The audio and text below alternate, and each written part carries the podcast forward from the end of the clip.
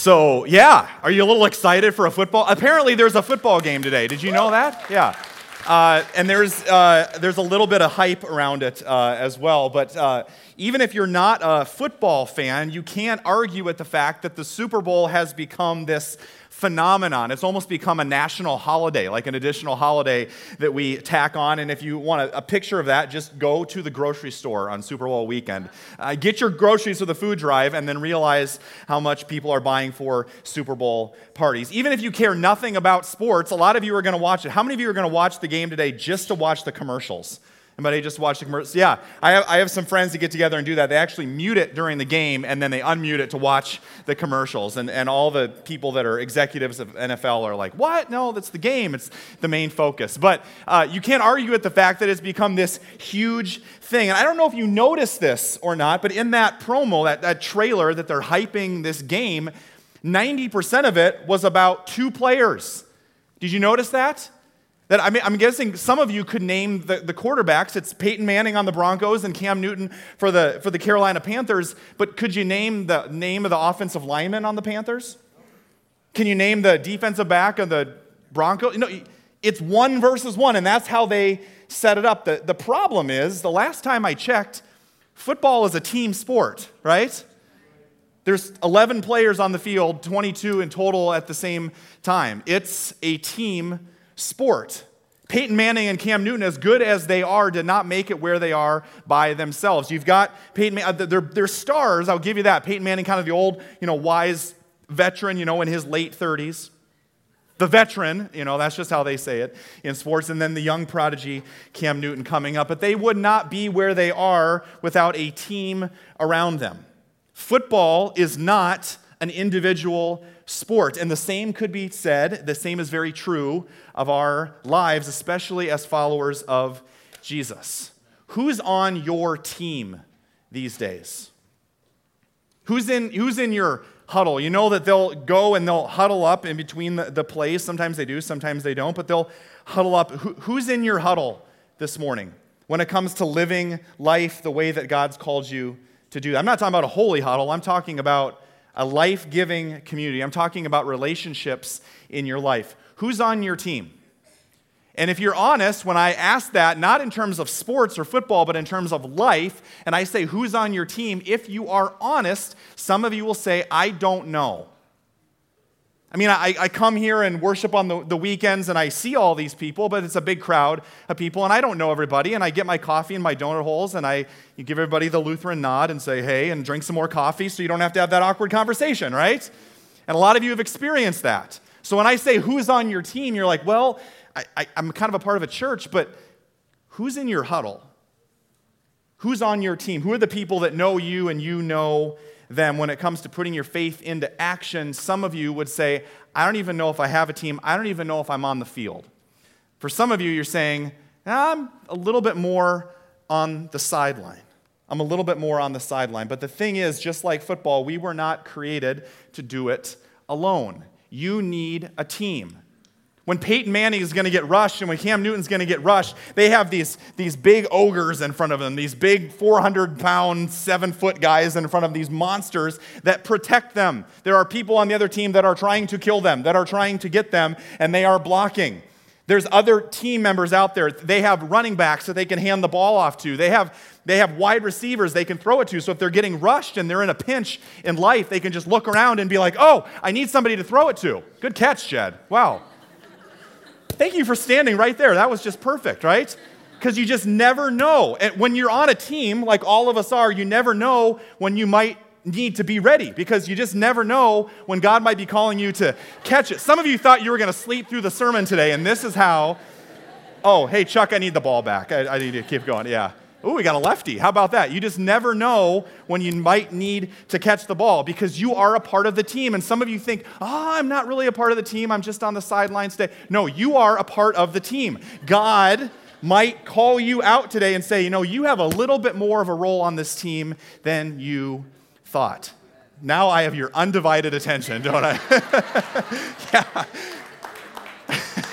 You, usually when I look out at the beginning of the sermon, people are like, oh, I'm kind of excited to hear the sermon. Now everybody's like, ah, don't throw me the ball, right? I won't embarrass you. I was eyeing people before the sermon started. Who wanted to catch the ball, right? We are a team.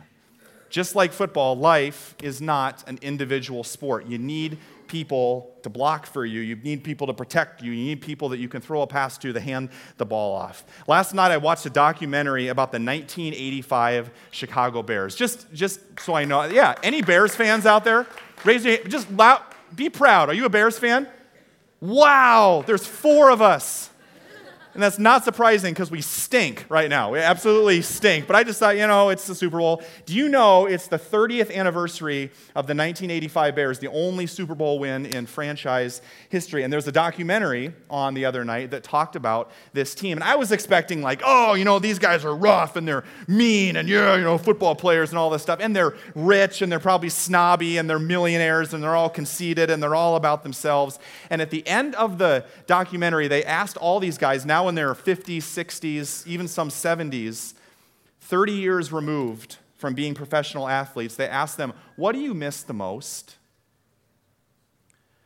What do you miss the most? Now, I was thinking, you know, like, I've got a Super Bowl ring, I'm a millionaire, uh, the popularity, the notoriety, the money, the fame, pleasure, anything I want, se- you know, sexual gratification at my fingertips as all these athletes just have readily available to them. And when it all boils down to it and they're looking back on their lives, they asked all these guys, What do you miss the most? And the resounding answer was, I miss the guys. I miss my team. I, I, I, miss the times in the locker room. I miss the camaraderie. I miss the time traveling together on road trips. And one guy, even now in his 60s, in his 60s, it's been 35 years for him and he said, I haven't been able to find that sense. I haven't been able to find that sense. Even these guys that have everything money, fame, fortune, wealth, they're professional athletes are saying, There is a craving in my soul, and I haven't been able to find it for 30 years. And I don't think it was because they sat around in the locker room and just talked about their feelings. I mean, they were on a mission together, and when they start and led with mission, community was a byproduct of that. What does that tell us about a healthy church? It's people that go on mission trips and that you haven't met, and you go on, on mission trips, you go do a mission project together, and you spend a week together, and you come back, and it's like you've known each other your whole life, and you're just bonded.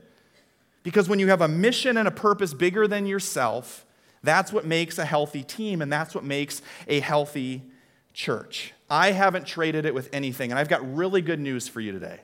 You were created to be a part of an incredible team. You were, a part, you were created to be a part of a team called the church that was designed, and maybe this hasn't been your experience with church in the past, but you were created to be a part of a church, to be a part of a team that looking back 30 years from now, it is our sincere prayer that you will look back on this time and say, I wouldn't have missed it for the world. I miss the team. I miss coming and hanging out and seeing people and sharing our lives together and praying with each other. I miss the team. That's what the church is meant to be. And Jesus actually gives us a blueprint for what that looks like all throughout Scripture. So if you have your Bibles, turn to 1 Corinthians chapter 12.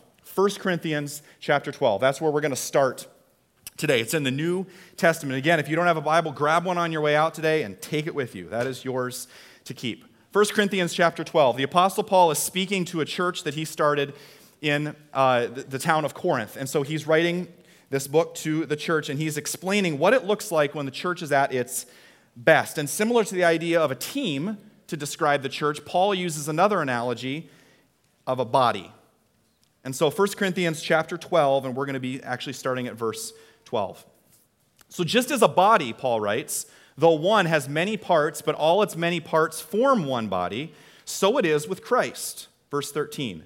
For we were all baptized by one Spirit to form what? One body, whether Jews or Gentiles, slave or free, and we were all given the same Spirit to drink. So, a modern translation of that would be suburban, rural, city goers, rich, poor, whether you live in an apartment or a shelter or a house or your car or however you got here today, this includes you. We are one body. Verse 14 Even so, the body is not made up of one part, but of many. Everybody say many. many. Many, that includes you.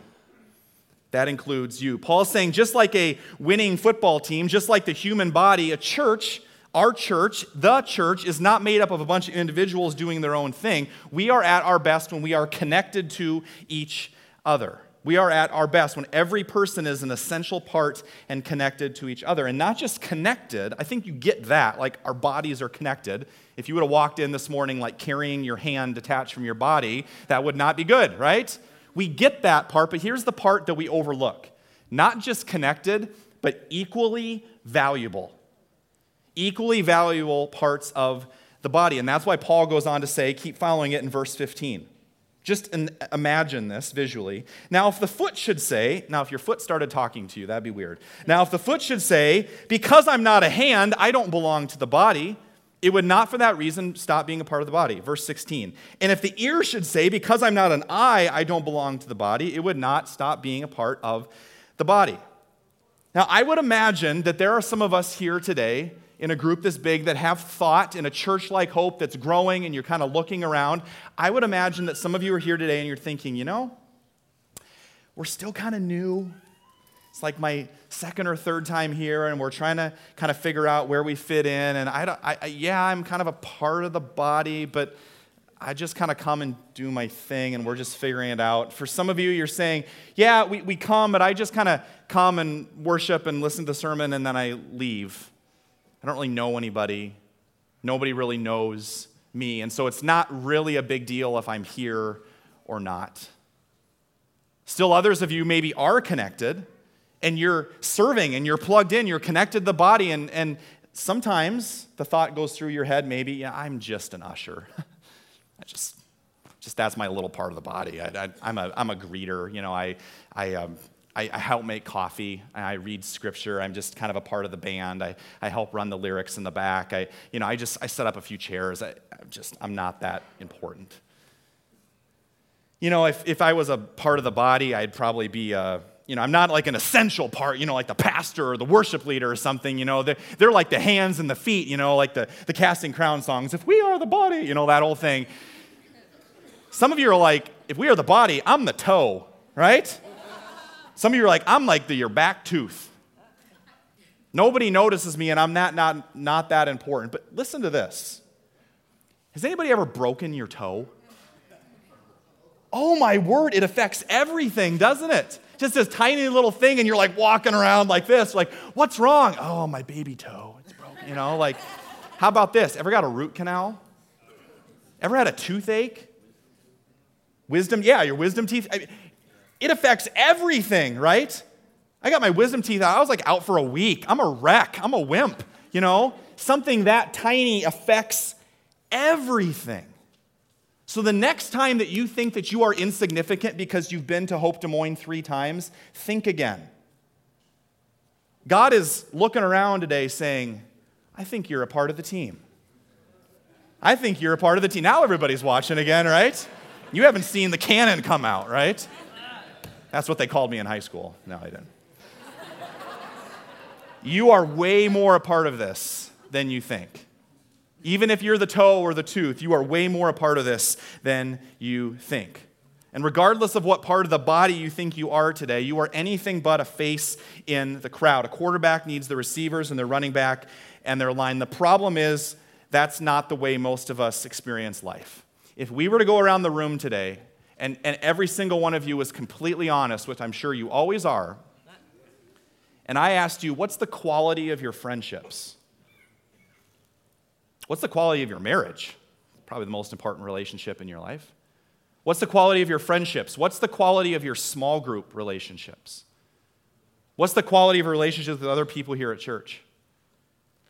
I wish I could say beyond a doubt that every single one of you would say, I am completely satisfied. I am completely content and satisfied with the depth of my small group and the quality of my friendships, and they push me to be the best, and they never let me down, and we always forgive each other, and we never have any conflict or anything like that. And by the way, if you're looking for a church that doesn't have conflict, you're going to be looking for a long time. A lot of people say, Man, I really love church. Sometimes the people get in the way. You are the church. And we're a bunch of broken, imperfect people that are going to hurt each other sometimes.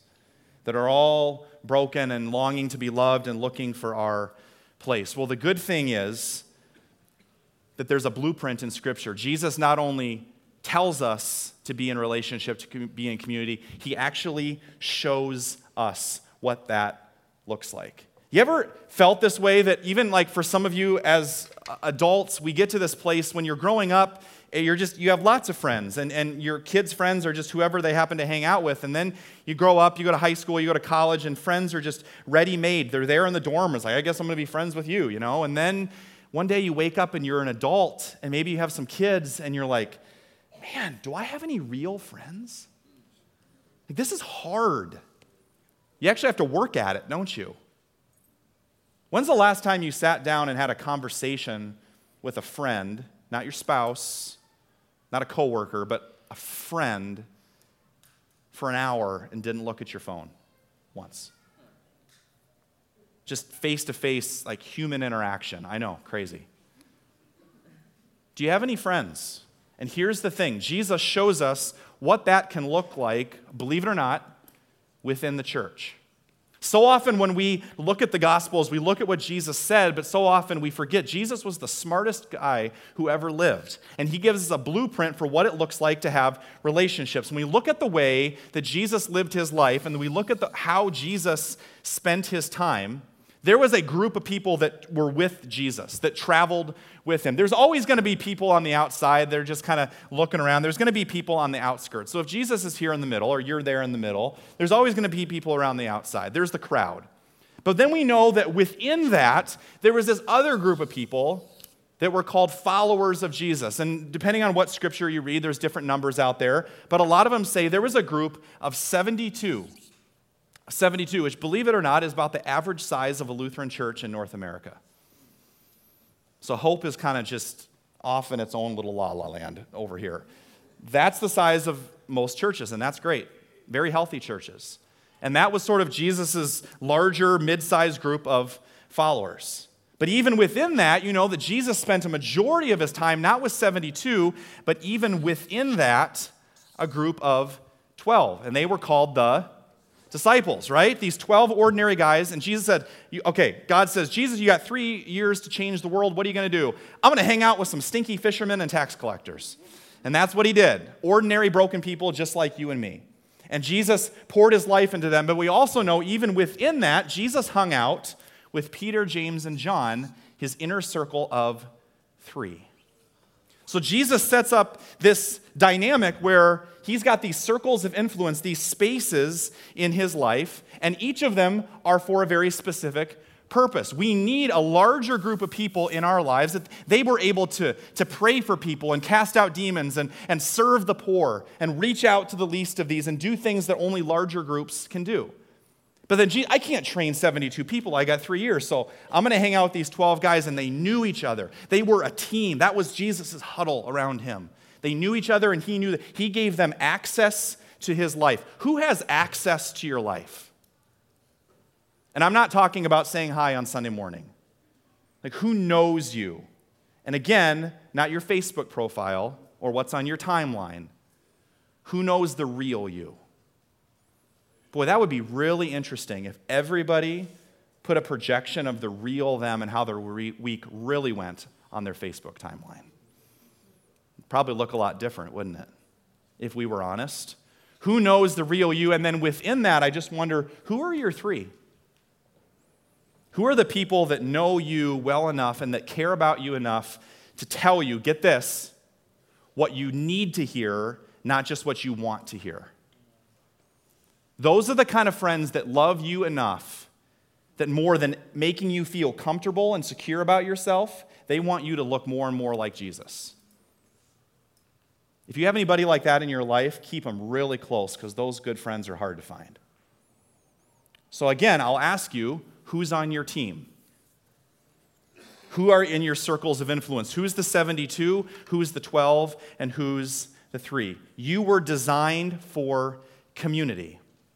And what might we discover if we started looking at this in terms of what it means to be a part of the church? So many of you, and rightly so, because this is the, this is the language that the church has used for years, is come to church. And this is what you have in your heads. Come to church. Okay, I'm going to go and I'm going to hang out in this large group gathering. And so many of you will go your entire Christian lives only living out here, and you will miss the blessings of what Jesus wants us to experience in having deep, life giving, healthy relationships within the church. And some of you are like, no, no, no, no, no, I'm not going to go there. I've gotten burned in the past. I tried it, and I got in a small group, and they were just weird.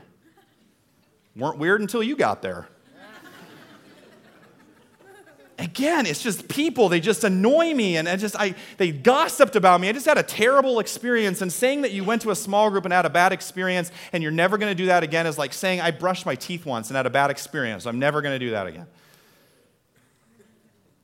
You know what the other thing that fire does instead of just burn you? It refines.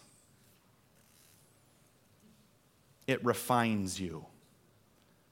That's where precious stones and metal come from, is going through the fire. And you know, and you know this, that the depth of your relationships will always be determined by the amount of conflict you're willing to work through. That's why, husbands and wives, the person you love the most is the person you can't stand the most sometimes, right? Because you've worked through it together. You've taken the time to work through it together. In the early church, there wasn't First Baptist Church and Second Lutheran Church and First Church of the Closed Bible or whatever other churches are out there. There was one church, the Church of Corinth, the Church of Rome, the Church of Philippi, whatever it was, the Church of Colossae. And if you had an issue with that church, you didn't run away and say, Oh, I don't like this church, I'm going to the next church. There wasn't another church. And that's why in the New Testament, over and over, Paul is saying, Love each other, forgive each other, bear with one another, all these things you can only do those things if you stick around long enough to work through it with people instead of saying, oh, you offended me, forget you. That's not what followers of Jesus do. That's what the world does. That's not what we do. We go through the fire together and we become stronger and tighter in the process. Who's your, who's your 12 and who's your 3? Maybe give it another chance. And what might we discover if we looked at those from the perspective of the church? First of all, Let's look at this. Sociologists will call this kind of a, a, public space. Believe it or not, they've done studies on this. There's scientists that, that do studies on this, and uh, one of them, notably, is called proxemics. I know nothing about it, but I just wanted to say it to sound really smart. But um, prox- you, it's what you think it is proximity. And they, they actually study the, the, the, healthiest humans and the way that we were created in our DNA and our makeup. And they say that there's almost kind of a public space, there's almost kind of a social space, and then there's almost kind of a personal space of two to three. And it's just this mind boggling studies, and they've written books about it, and there's data and charts and graphs and stats. And I'm looking at it going, isn't that just what Jesus did? I don't need a scientist to tell me that. I can read about that in Matthew, Mark, Luke, and John. Jesus was the smartest guy who ever lived. Watch how he lived his life public space, social space, personal space. So let's break those down. First of all, public space. And for us, that happens a lot here on the weekend Saturday, Sunday at our services. Maybe not 72, but more like 100 or 150 or 200 or 300, whatever it happens to be. And you hear us say all the time, Make weekly worship a priority for you and your family. Put it in your schedules. It is a non negotiable part of your week. And I know some of you are saying, Come on, Pastor John, it's 2016. Really? I can just watch it online. I can stay in my pajamas and sip my coffee and put my feet up, and I can watch hopeonline.tv. Yes, you can. You absolutely can, and that's what it's there for if you're sick, if you're out of town, or if you live in a town that doesn't have a Hope campus, which is those are starting to pop up. It, it's a supplement to, not the real thing. I have nothing against church online as a supplement to the real thing. But here's the thing here's what you can't do in online church you can't practice forgiving people. You can't practice loving people despite their faults. You can't serve other people through your computer screen. Oh, John, you know, there's uh, you, sometimes you get boring, so I'll just pop on the podcast and I can listen to any pastor I want, and you know it'll be great. And we've reduced church to a celebrity on a stage giving a speech.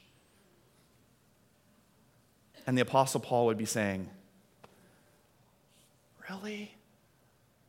You were created for so much more. And that's why in our scripture reading today we read, Do not give up meeting together as some are in the habit of doing.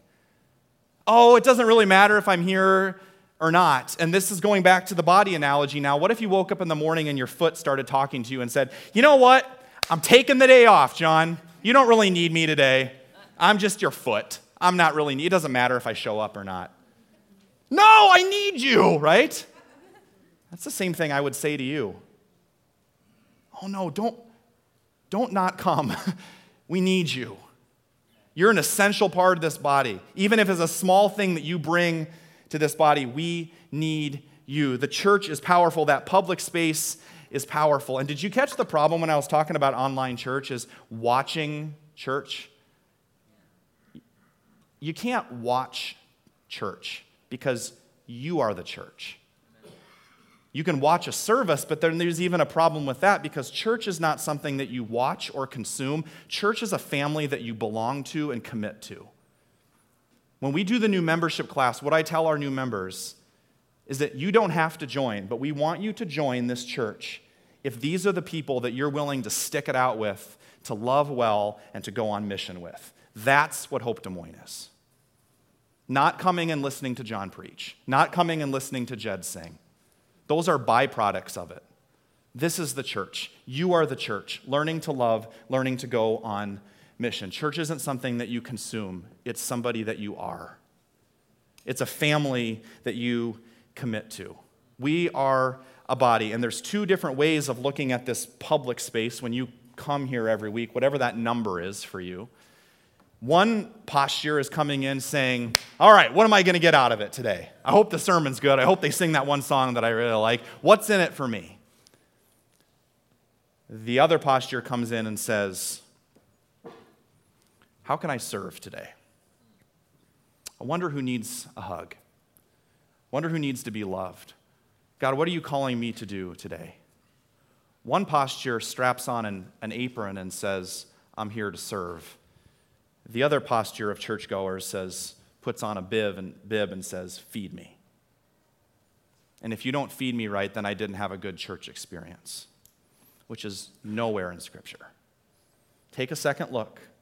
What's your 72? What's your 12?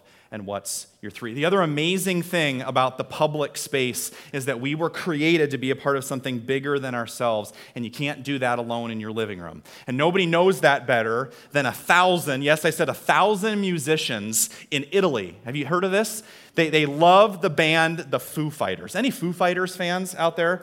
Okay, you don't have to admit it. It's okay. I know we're in church. It's a little weird. I am not endorsing the Foo Fighters. This is just an incredible, incredible thing I want to show you uh, here. So please don't go home and say, Pastor John said to listen. I don't endorse their lyrics. I don't any of that, okay? But this is awesome.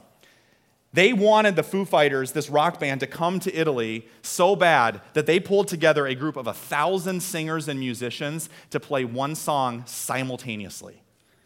And they just got this big open field. And as you can tell, there's like 800 trap sets and drum. Jed is just salivating over this right now. Like that's what he wants to do, right? And singers, and you'll see it in the video. And as you watch this video, I want you to think to yourself, what does this have to do with the power of team and being a church? And I have to believe that after experiencing what you're going to see, all of these musicians would be like, I wouldn't have missed it for the world. I'm so glad I didn't stay in my living room listening to the Foo Fighters on my computer. You have to be there in person. I've shortened it down, it's a very long song. So take a look at the power of team. Let's take a look. I just, I cannot help but look at that and say, that's the church. At least that maybe that's what it's supposed to be like. Did you look at any of those people? Were they bored? Were they saying, oh, this is a drag? They were unified. They were in sync. They were doing it together. They were enjoying it. They were a part of something much bigger than themselves. And I have to believe after seeing that video, some of them went, Oh, you know, I, I, I could have just watched it online at home. Would have been the same thing. No, they're like, I wouldn't have traded that for the world. Folks, you got to be there. You got to be a part of it. And that's the same as true of weekly worship. We need you. You're a part of the body we need you to be a part of the band. to play your role, to play your instrument on the team. And if you can look past the weird hairdos and tattoos and all, and there's nothing wrong with any of that, look a little deeper and say, Do I have a place where I can experience that? And we sure hope that this is. We can't do what we do unless everybody is needed, unless you're here. We can't do Vacation Bible School. We can't do Breakfast Club. We can't do Whiz Kids, our outreach to inner city kids. We can't do worship. We can't be us unless you be you. I guess is the best way that I can put that. And yet, some of you, as we kind of transition to the next sphere, some of you today are saying, you know, John, I, I, I've tried to kind of get connected and everything, but I just don't feel connected here at Hope Des Moines. I just don't know anybody. And more often than not, they're talking about weekly worship. And I'll say, well, have you got on a team? Have you joined a, a life group? And 99% of the time, the answer is, well, no, I, I, uh, it's not really been a good time. I just don't really have time to make that a priority right now. And I wonder if that is the trademark of our culture that we long for deep community, but we refuse to take the time to do it.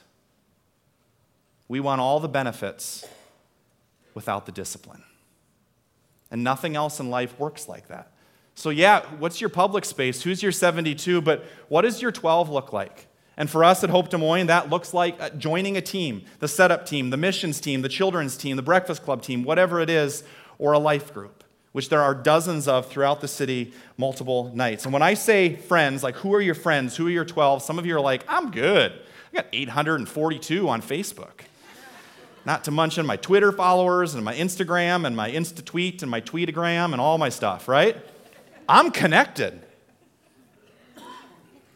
Are you? Do people know the real you? King Solomon was the, the, the wisest kings who ever lived. And he wrote the book of Ecclesiastes a little reflective and looking back at his life. And again, just like the, the professional sports players, he had everything money, fame, wealth, fortune, popularity, everything at his fingertips. And he is looking back at his life, and this is his parting shot. This is what he has discovered. And let's read this together. It's up on the screen. This is Ecclesiastes chapter 4, excuse me, verse 9. Two are better than one if either of them falls down, one can help the other up. But pity anyone who falls and has no one to help them up. Here's the thing you can live out here, I'm not really needed. Or you can say, I come to church, I come to worship. And you can never go to the 12 or the 3, and you can live the shallow life, and the shallow life is great until you lose your job, until you're struggling in your marriage until you're struggling financially, until your kids are driving you crazy and you need some advice, and you need a mentor. The shallow life is great until real life hits and it throws you a curveball, until you can't have the child that you want to have, until somebody close to you dies, until you get sick, until you get that diagnosis, until somebody you love's in the hospital. And then it's like, I don't have anybody. And living in the world of the 72 is not going to help you then because nobody knows you. Nobody knows you in the highs and the lows and the ups and the downs. Who's your team? Who's your 12? And who's your three? Do you have a 12? And then within that, some of you will have a three. And a mentor explained it to me once this way. If you were struggling in your marriage, if you were on, if you were on the rocks with your life, if you were struggling with your addiction again, whatever it is, and in the middle of the night you needed somebody to call that wouldn't judge you, but that would love you enough to tell you the truth, who's that person you would call at 3 o'clock in the morning? That's your 2 to 3. Who are your 3 a.m. friends? It's not your golfing buddies. It's not the people you just wave to once in a while. It's not just your coworkers. Who are your 3 a.m. kind of friends? How strong is your team? How strong is your team? And if God was calling you to be a part of the team today, are you ready? Are you ready? And I was trying to think, how do I create a sense of urgency around this that it's not just like, yeah, I've heard the pastor say I should get in a life group, blah, blah, blah, blah, blah. Sometimes it's a matter of life and death, and that was the truth for Brett Greenwood, who is a former member of, of course, God's team, the Iowa Hawkeyes. Everybody's focused on the NFL this weekend, but not me. I'm living back in October in the glory days, people. Brett Greenwood was a member of the Iowa Hawkeyes about two or three years ago, or maybe even longer than that. And what you may not know is that beyond the story of Iowa this year, what happened in their game against Pittsburgh before the game even started was probably the highlight of their season. And as you watch this video, be reminded that maybe football's not about football that maybe it's about relationships. Who's on your team? Let's take a look. When you look behind you, is anyone there? Who's your team? Because there is no doubt in my mind that Brett makes that walk unless he is surrounded by his brothers. Who, when you fall, who are the two to three people that are going to be at your side that are holding you up? And some of you today haven't taken the time to do that, and you're going to fall, and there's not going to be anybody there to carry you. And that's not the way you were created. That's not the way it's supposed to be in the church. You are designed to be known that when we're done with worship today, that there are dozens of people, and maybe two or three specifically, that can say, How are you? and you can slow down and have a conversation with them so that you are known. I bet those guys that were walking behind him will never forget that moment. Yeah, I played for the, played for the Iowa Hawkeyes. I went to the NFL, whatever. I got to walk out behind Brett. I got to hear the, the, the crowds chant, Brett, Brett, Brett, Brett. You have a whole church behind you. And my question for you is who's your 12 and who's your 3. Don't leave here another day without getting connected. Go to the back, get in a group, get in a team. That's where we handed those things out today. You've got a whole bunch of things to choose from. You are connected to the body. Play your part. Amen? Let's stand as we prepare our hearts for Holy Communion.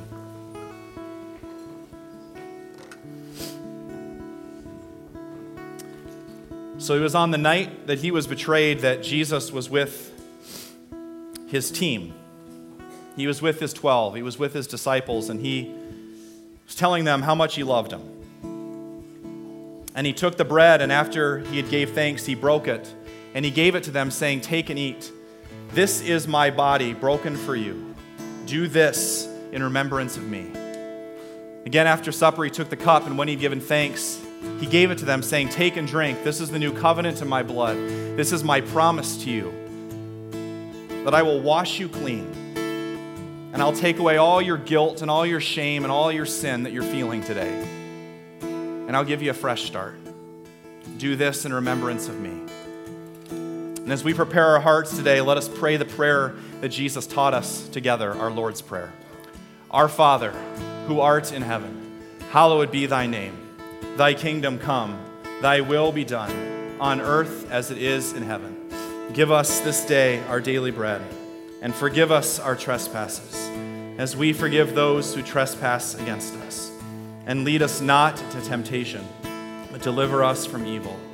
For thine is the kingdom, and the power, and the glory, forever and ever.